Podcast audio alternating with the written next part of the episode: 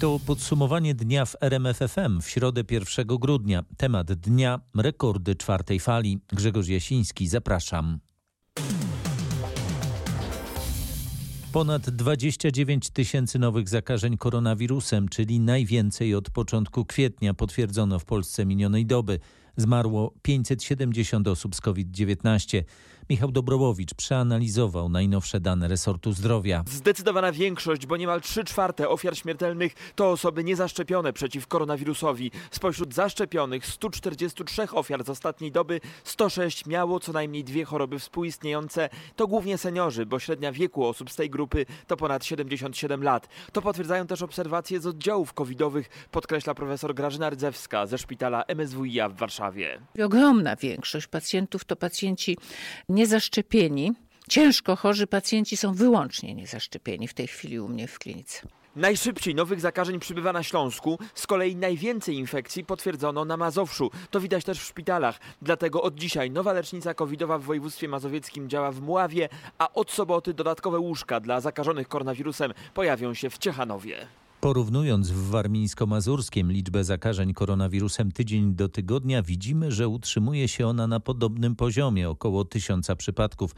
Wzrosła natomiast liczba zgonów, która jest teraz największa w całej pandemii. W ciągu jednej doby odeszło od nas 33 osoby.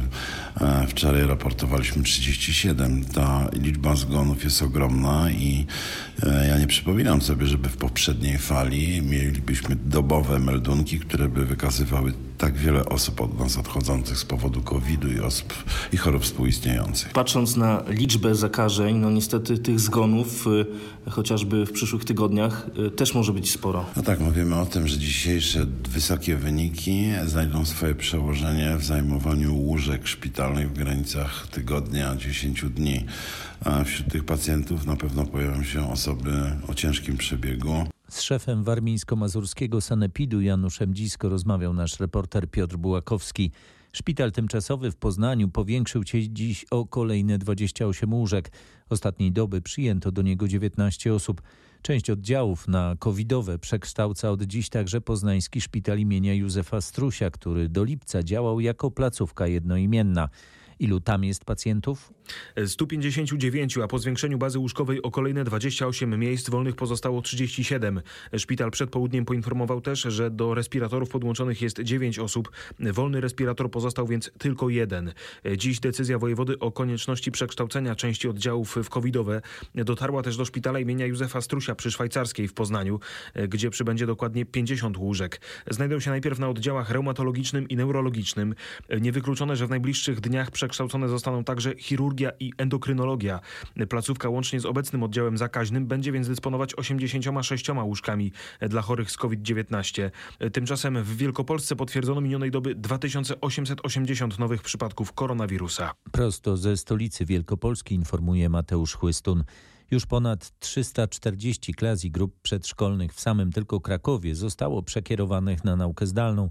To w związku z wykrytymi przypadkami zakażeń koronawirusem wśród uczniów i nauczycieli. Zawieszonych jest 341 oddziałów w 121 krakowskich szkołach i przedszkolach. Zawieszona jest całkowicie działalność jednej placówki. Jest to przedszkole. Na kwarantannie przebywa 39 przedszkolaków. Mówiła Elżbieta Kojs-Żurek, dyrektor Wydziału Polityki Społecznej i Zdrowia krakowskiego magistratu. Był o włos od śmierci, cztery tygodnie spędził w szpitalu i to jeszcze nie koniec, choć jest już dobrze. Wojciech Stec zaszczepił się jedną dawką, ale potem zwątpił w sens szczepień, szukał wymówek i w końcu nie poszedł po drugą dawkę. Teraz już wie, że to był po prostu błąd. Zawroty głowy, ciemne plamy przed oczyma, po prostu dusisz, nie no, no pada, dusi się. Bez sił po prostu nie ma, nie ma sił do egzystować. Szczepcie się ludzie, nie bójcie się szczepień. Szczepcie się i jeszcze raz się szczepcie. Nie obawiajcie się szczepień. Teraz już pan to wie. Teraz ja to wiem, bo przeszłem na własnej skórze. Teraz na 100% wiem, że trzeba się szczepić. Nie słuchajcie różnych podpowiadaczy, jakichś tam y, z internetu, jakichś tam guru, jakichś tam tych proroków, bo to wszystko jest nieprawda. Szczepić się należy. Rozumiem, że wychodzi pan ze szpitala, mija okres, który powinien minąć i będzie jednak szczepienie? Będę się szczepił zgodnie z, z poleceniami doktorów. Mówił naszemu reporterowi Krzysztofowi Kotowi Wojciech Stec. W Europie przybywa potwierdzonych przypadków zakażeń nowym wariantem koronawirusa. Zsumowane krajowe mają łącznie 70 przypadków, najwięcej, bo ponad 20 jest w Wielkiej Brytanii, poza tym 14 w Holandii, 13 w Portugalii. Spośród krajów bliższych Polsce cztery przypadki odnotowano w Niemczech, jeden w Austrii. Światowa Organizacja Zdrowia zapowiada, że dane o zdolności do przenoszenia oraz skutkach działania wariantu Omikron będą znane w ciągu nadchodzących dni, a nie jak wcześniej przypuszczano tygodni. Francuski rząd ewakuował już z Maroka ponad 20 tysięcy swoich rodaków. Zorganizowano w tym celu specjalne loty, które mają się odbywać jeszcze co najmniej przez pięć dni. Przypomnijmy, Maroko zamknęło granice z powodu obaw przed nowym wariantem koronawirusa. Ewakuacja francuskich turystów i osób przebywających w Maroku z powodów zawodowych organizowana była dotąd po otrzymaniu pozwolenia marokańskich władz samolotami należącymi do francuskich linii Air France i Transavia. Od wczoraj aż do co najmniej najbliższego poniedziałku trwa również ewakuacja Francuzów samolotami marokańskich linii lotniczych. Niektórzy turyści spędzili na lotniskach przykład w Marrakeszu czy Rabacie wiele dni. Część z nich próbowała kupić bilety na nieliczne loty do innych krajów europejskich twierdzą, że ceny były wielokrotnie wyższe niż zazwyczaj, sięgały czasami tysiąca euro od osoby. Relacjonował z Paryża nasz korespondent Marek Gładysz. Tylko 15 Polakom uda się jutro wrócić do kraju z Maroka samolotem, który po swoich obywateli wysyła Rumunia. Polski rząd na razie nie ma takich planów. Nie ma zgody władz marokańskich na lądowanie samolotu, który miał zabrać turystów jednego z biur podróży. Na gorącą linię dostajemy coraz więcej sygnałów od Polaków, którzy utknęli w Maroku po wstrzymaniu połączeń do i z tego kraju. Co na to MSZ? Radzi Polakom, którzy utknęli w Maroku, szukać sobie wolnych miejsc w samolotach komercyjnych, które dostały zgodę władz Maroka na wylot do Austrii czy do Francji. Wręcz obrażonym tonem słyszałem, proszę sobie samemu szukać na stronach linii lotniczych, ponieważ my nie planujemy nic. Być może jutro samolotem do Bukaresztu wyleci 15 osób, bo tylko tyle miejsc udało się uzyskać w samolocie, który po swoich obywateli wysyła Rumunia. Polski rząd na razie o takich rejsach nie myśli, a do Maroka indywidualnie pojechało ponad 70 osób, ponad 200 osób z biurami podróży i tu też jest kłopot z powrotem. Ten samolot nie dostał pozwolenia na lądowanie w Maroko, bo ten samolot leciałby z klientami, którzy wypoczywali na Wyspach Zielonego Przylądka, to on nie dostanie zgody na wylądowanie. Powiedział mi Marcin Małysz z Exim Tours. Czartery dla swoich turystów przygotowuje Rainbow Tours. Warszawa Mariusz Piekarski. Pomagają nam tylko klienci, którzy wysyłają skany swoich certyfikatów covidowych. Ze strony rządu nie mamy żadnej pomocy w egzekwowaniu obostrzeń, które dziś weszły w życie, mówi prezes Tatrzańskiej Izby Gospodarczej w Zakopanem Agata Wojtowicz w fali poprzedniej e, mutacji żeśmy wymyślili, e, głównie hotelarze, oświadczenia, które klient dobrowolnie może wypełnić w, hotelu i tylko możemy prosić, jeżeli klient chce, wypełnić takie oświadczenie. Natomiast nie mamy możliwości tak naprawdę i zbierania tego, i przetwarzania, i nie mamy żadnych podstaw prawnych, aby w ogóle w jakikolwiek sposób przymuszać klienta do pokazywania swojego paszportu covidowego. To jest jego dobra wola. Od dziś między innymi w hotelach i lokalach gastronomicznych obowiązuje limit 50% miejsc dla osób niezaszczepionych. Nie widzimy efektu nowych ograniczeń, tak mówią klienci galerii handlowych w Warszawie. Między innymi właśnie w takich centrach od dziś co najmniej do 17 grudnia obowiązywać będą zaostrzone limity osób niezaszczepionych. Powiedziałabym, że jest tak jak było. Myślę, że część osób też w ogóle nie bierze pod uwagę restrykcji, które są obecnie wprowadzone. W sklepie mniej osób niż zwykle o tej porze? Mam wrażenie, że jeszcze więcej. Ile sklepów pani odwiedziła dzisiaj? Na razie sześć. W ilu była pani pytana o maseczkę, o szczepienie? W żadnym, w żadnym nie byłam, w żadnym. Z klientami w warszawskiej galerii handlowej rozmawiał Michał Dobrołowicz. Po co wprowadzać coś, czego nie da się wyegzekwować? Pyta profesor Mirosław Czuczwar, szef lubelskiej kliniki anestezjologii i intensywnej terapii. Jego zdaniem nie pomoże to w niczym. Chyba trzeba byłoby zacząć od egzekwowania na początek paszportów covidowych w takich miejscach prostszych, typu na przykład y, transport publiczny. Dlaczego na lotniskach y, tego nie sprawdzać, potem w pociągach, potem, potem w autobusach komunikacji miejskiej? Y, dlaczego nie sprawdzać tego w restauracjach? Można byłoby to zrobić. Tak, tak to funkcjonuje w wielu krajach, prawda? No, odpowiedź jest prosta, bo nie ma woli. Tak? I wprowadzanie obostrzeń, które tak naprawdę są rodzajem, moim zdaniem, pozorowanych działań, bo, bo co to za obostrzenie, którego nie da się wyegzekwować, no, no służy na pewno nie temu, żeby sytuacja się epidemiologiczna w Polsce poprawiła. Chyba raczej jest wizerunkowe działanie. Mówi profesor Mirosław Czuczwar. Minionej doby Straż Graniczna odnotowała 102 próby nielegalnego przekroczenia polsko-białoruskiej granicy. Masowego forsowania granicy na szczęście nie było. W nocy w przygranicznych miejscowościach zdjęto tablice informujące o stanie wyjątkowym, pojawiły się zupełnie nowe znaki. W nocy strażacy Państwowej Straży Pożarnej oraz OSP zdemontowali tablicę z napisem obszar objęty stanem wyjątkowym i zamontowali nowe obszar objęty zakazem przebywania, wejście zabronione. E, podobnie jak wcześniej dotyczy to 115 miejscowości województwa podlaskiego i 68 województwa lubelskiego. E, zakaz wstępu ma obowiązywać do 1 marca. E, tym razem jednak dziennikarze mają być dopuszczeni do granicy. Na razie nie wiadomo jednak na jakich e, zasadach. Jak się dowiedziałem, na pewno będzie to pod kontrolą służb. Informuje nasz reporter Piotr Bułakowski. Dostęp dziennikarzy do polsko-białoruskiego pogranicza będzie możliwy tylko pod nadzorem Straży Granicznej i tylko w wyznaczonych miejscach.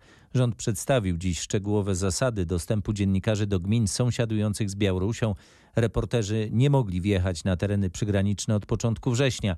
Jak w praktyce będzie wyglądała ich obecność? Samą linię graniczną, jak mówił wiceminister Błażej Poboży, reporterzy będą tylko wizytować pod bacznym okiem Straży Granicznej i bez możliwości pracy indywidualnej. Dziennikarze po pograniczu mają się poruszać w zorganizowanych przez wojsko grupach i nie będą mieli dostępu do migrantów i mieszkańców. Wypracowaliśmy wspólnie zasady, które pozwolą z jednej strony zagwarantować bezpieczeństwo dziennikarzom relacjonującym i z drugiej utrzymanie tego bezpieczeństwa pełnienia służby przez e, formacje podległe ministrowi spraw wewnętrznych. Przekonywał wiceminister Poboży. Wnioski o akredytację dziennikarze mogą składać od dziś. W jednym czasie na pograniczu będzie przebywać tylko kilka redakcji. Przed wyjazdem wszyscy będą musieli przejść szkolenie obronne. Zapowiada nasz reporter Roch Kowalski. Aleksandr Łukaszenka kolejny raz grozi Polsce wstrzymaniem dostaw surowców tranzytowanych z Rosji na zachód. Udzielił wywiadu agencji Rosja Siewodnia kiedy mogłoby dojść do spełnienia tej groźby? Gdyby Polska zamknęła granice z Białorusią, jeśli Polacy czy tam inni będą chcieli mnie zadusić, czy ja będę się oglądał na jakieś kontrakty? Pytał retorycznie Łukaszenka. Twierdził, że zamknięcie granicy bardziej zaszkodzi Polsce, bo głównym kierunkiem Białorusinów są teraz Rosja i Chiny. On zakroje granicę. No Zamkną mi granicę, zamykajcie, ale czyja będzie szkoda? Tylko wasza. Pomyślcie, jak będziecie kupować w Rosji surowce energetyczne.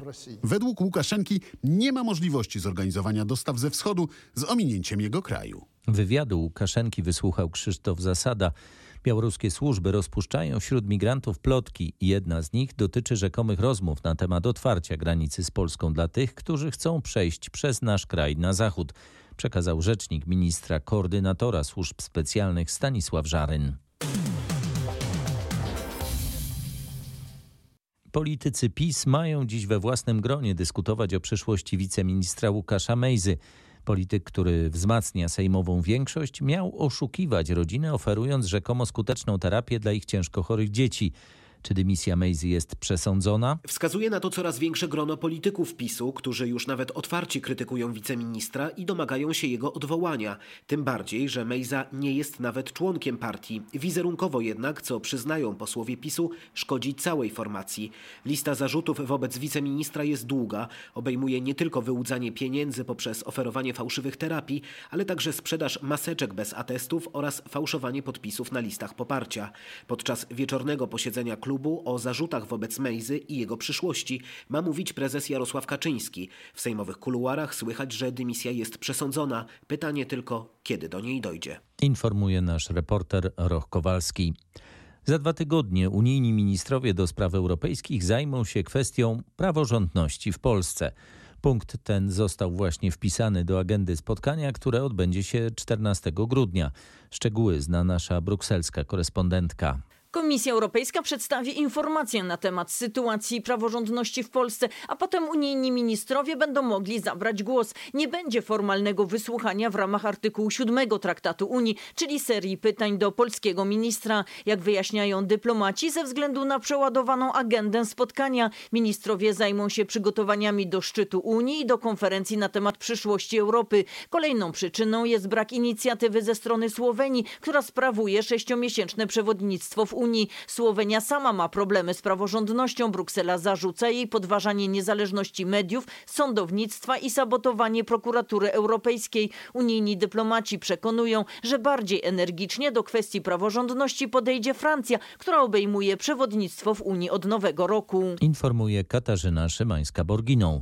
W Komisji Spraw Zagranicznych amerykańskiego Senatu odbyło się przesłuchanie kandydatów na ambasadorów. Wśród nich był Mark Brzeziński, który ma objąć obowiązki amerykańskiego ambasadora w Polsce. Przesłuchanie śledził nasz korespondent w Waszyngtonie Paweł Żuchowski. Mark Brzeziński podkreślał, że dobrze zna Polskę. Mówił o swoim ojcu, który był doradcą do spraw bezpieczeństwa narodowego prezydenta Cartera, o swoich korzeniach. In our family, the words niech żyje Polska and jeszcze Polska nie, nie zginęła. Senatorowie kilkukrotnie pytali go już o sprawy sądownictwa w Polsce oraz kwestie wolnych mediów w naszym kraju. Dopytywany, czy będzie naciskał w tej sprawie polski rząd, odpowiedział zdecydowanie. Podkreślał Brzeziński.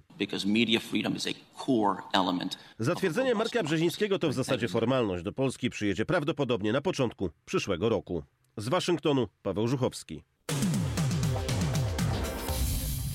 Szereg nieprawidłowości w postępowaniu organizacyjnym, jak i medycznym stwierdził po kontroli w szpitalu powiatowym w Pszczynie Narodowy Fundusz Zdrowia i nałożył 650 tysięcy złotych kary.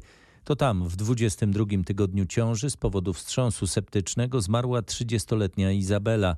Przygotowano też zalecenia dla szpitala. W zaleceniach Rzecznik Praw Pacjenta ograniczył się do kwestii uregulowania procedur związanych ze wstrząsem septycznym. Zalecono też szkolenia z opieki okołoporodowej. NFZ stwierdził, że lekarze popełnili błędy, ale nie wyjaśnił, dlaczego nie podjęto działań, gdy stan Izabeli się pogarszał. 30-latka w SMS-ach wskazywała na prawo aborcyjne. Przepisy wymagają poprawy, przyznał krajowy konsultant w dziedzinie perinatologii profesor Mirosław Wielgoś. Aczkolwiek wydaje mi się, że w tym przypadku przypadku nie można doszukiwać się bezpośrednich związków pomiędzy opieką nad pacjentką a tym, co wynika z obowiązującego stanu prawnego, bo w pewnym momencie pojawiły się ewidentne objawy zagrożenia nie tylko zdrowia, ale i życia matki. A to była już przesłanka do usunięcia ciąży. Sprawę wyjaśnia jeszcze prokuratura. A informuje o wszystkim nasz reporter Maciej Sztykiel.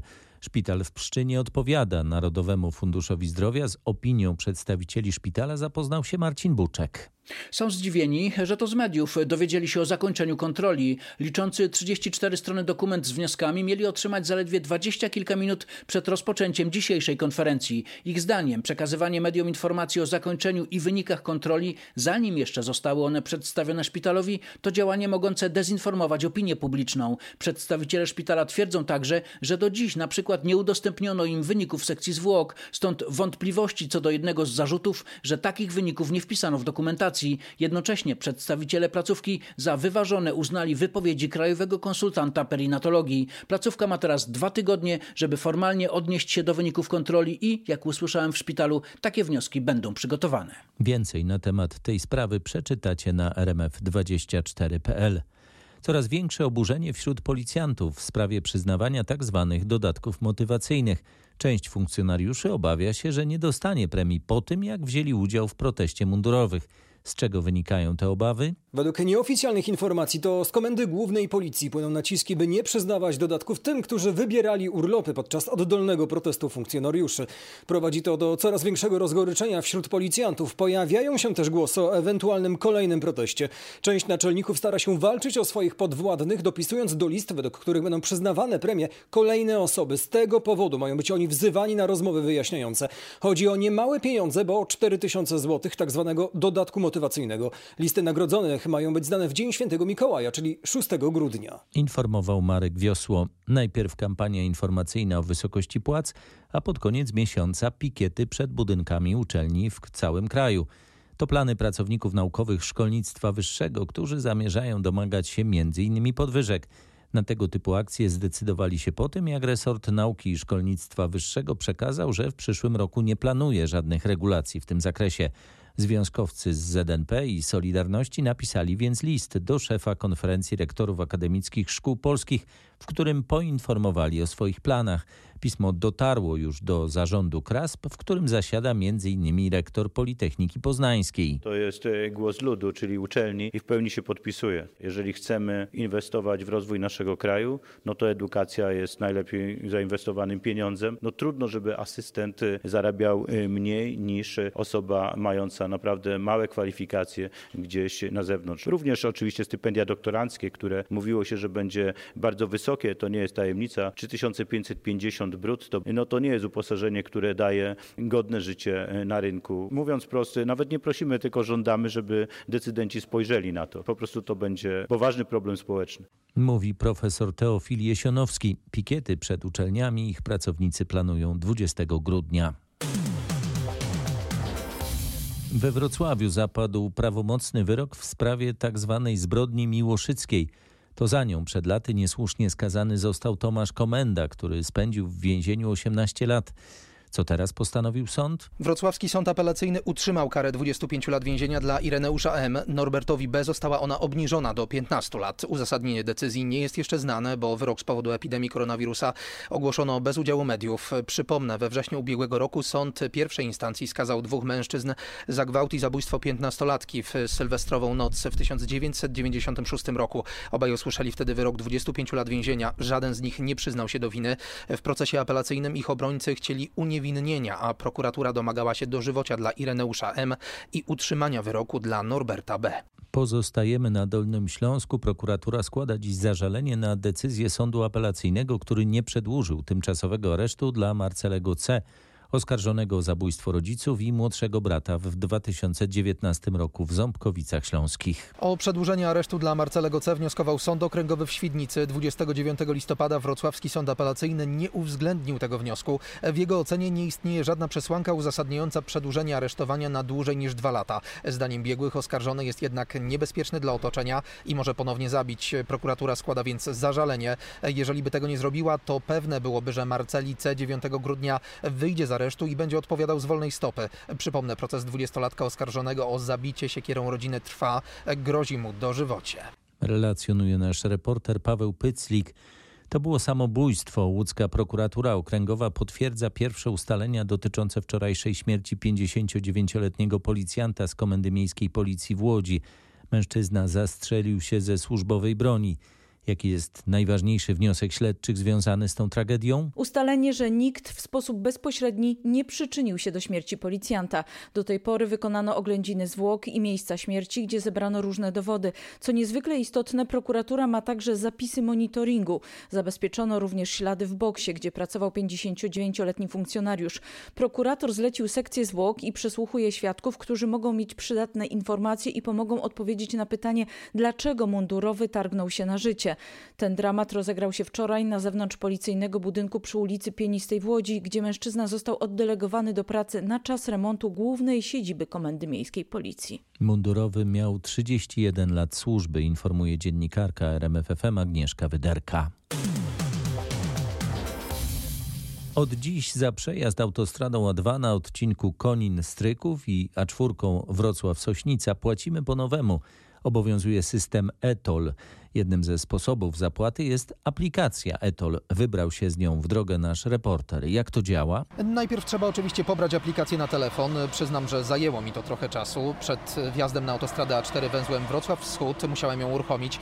Aby się zalogować trzeba wpisać ustawiony wcześniej kod PIN, potem klikamy rozpocznij przejazd i po prostu wjeżdżamy, bo szlabany są podniesione. Kiedy minąłem Karwiany, czyli punkt, gdzie płatna autostrada się kończy, kliknąłem zakończ przejazd, dostałem informację, że dane zostały prawidłowo zapisane i dostarczone, a z doładowanego przeze mnie konta zniknęła nieco ponad złotówka. Dodam, że przy bramkach spotkałem kierowców stojących na światłach awaryjnych, którzy mieli problemy z aplikacją albo dopiero ją instalowali. Widziałem też patrole policji, inspekcję transportu drogowego czy służbę celno-skarbową. Relacjonował Paweł Pyclik. Policjanci z Warmińsko-Mazurskiego mają nowe narzędzie, dzięki któremu szybko można znaleźć zaginioną osobę. To aplikacja Siron, która ułatwia koordynowanie poszukiwań. Policjanci instalują darmową aplikację na swoich e, telefonach, szczytują kod QR, który dostają od sztabu i automatycznie są przypisywani do danego sektora, a policjant koordynujący całe działania widzi w e, czasie rzeczywistym, gdzie znajdują się e, poszczególne grupy, jaki teren przeszły, jaki teren został pominięty. Wcześniej trzeba było podawać koordynaty GPS chociażby, a tutaj mamy podgląd na żywo. Tak, policjanci mogą przesyłać między sztabem a grupami informację, co się dzieje, co znaleźli, e, czy potrzebują pomocy. Ze starszym aspirantem Rafałem Jackowskim z Komendy Wojewódzkiej Policji w Olsztynie rozmawiał nasz reporter Piotr Bułakowski. Jak użycie takiej aplikacji wygląda w praktyce? Na rmf24.pl znajdziecie film z policyjnych ćwiczeń. A banki alarmują, że internetowi oszuści chcący skraść nasze pieniądze nasilili ostatnio swe działania. Pojawiły się nowe metody wyłudzeń. Na co musimy uważać?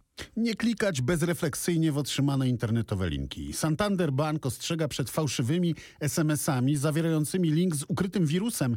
Chodzi o tekstowe informacje, które mają wyglądać jak powiadomienia z poczty głosowej. Link prowadzi do aplikacji mobilnej, której zainstalowanie powoduje infekcję bankowym trojanem. To złośliwe oprogramowanie odczytuje zawartość telefonu. Z kolei mBank ostrzega przed fałszywą stroną internetową. Jej adres różni się mało zauważalnym detalem. Oszuści zamiast A w nazwie banku użyli A z mikroskopijną kropeczką pod tą literą. Przestrzega Krzysztof Zasada. Nie tylko Bruegel i Rubens, malarstwo Niderlandów na Wawelu. To nowa wystawa, którą można już oglądać na Wzgórzu Wawelskim. To 31 niezwykłych dzieł mówi Anna Winiewicz-Wolska, kurator zbiorów malarstwa Zamku Królewskiego na Wawelu. To są obrazy z takiej dużej kolekcji malarstwa Niderlandów. One pokazują pewien fenomen artystyczny XVI i początku XVII wieku, sztukę Antwerpii. Są tutaj po to, by odtworzyć atmosferę wnętrz królewskiej rezydencji w czasach ostatnich Jagiellonów. To jest czas, kiedy w warsztatach brukselskich tkacze wykonują wielkie zamówienie Zygmunta Augusta na rasy. I to jest czas, kiedy do Niderlandów podróżuje królewicz Władysław Zygmunt Waza. Odwiedza pracownię Rubensa i portret z warsztatu Rubensa będziemy mieli okazję właśnie obejrzeć na wystawie. Zwiedzający mogą też podziwiać obraz carowie szujscy na Sejmie w 1611 roku po trwającej dwa lata konserwacji. W Teatrze Garnizon Sztuki w Warszawie trwają próby przed niedzielną premierą ekologicznej bajki muzycznej Gdzie jest buteleczka. Ma bawić i uczyć. Przesłanie naszej bajki jest takie, że każdy z nas może zrobić dużo, ale razem możemy więcej. Opowiadamy o tym, że ważne jest wspólne dbanie o planetę już od najmłodszych lat. Opowiadamy o przyjaźni, o szacunku do natury, o szacunku do drugiego e, człowieka. Mówi nam Grażyna Wolszczak, szefowa teatru. Cztery mieszkanki Lublina wzięły się za dzierganie na drutach. Pani Ewa, Agnieszka, Janina i Ania robią czapki, szaliki, rękawiczki czy skarpety dla potrzebujących. Chcą je przekazać podopiecznym miejskich domów pomocy społecznej w Lublinie. Mamy już nadzierganych 20 chust dla seniorek, 120 kompletów czapek i szalików i ponad 100 czapek, co daje y, łączną ilość ponad 360 sztuk. Imponujące. A opowiadała nam o tym jedna z pań, Anna Augustyniak. Część prezentów trafi do DPS-ów na Mikołaja, a reszta na święta. Tyle na dziś. Kolejne podsumowanie dnia w RMFFM już jutro wieczorem. Grzegorz Jasiński, dziękuję. Dobrej nocy.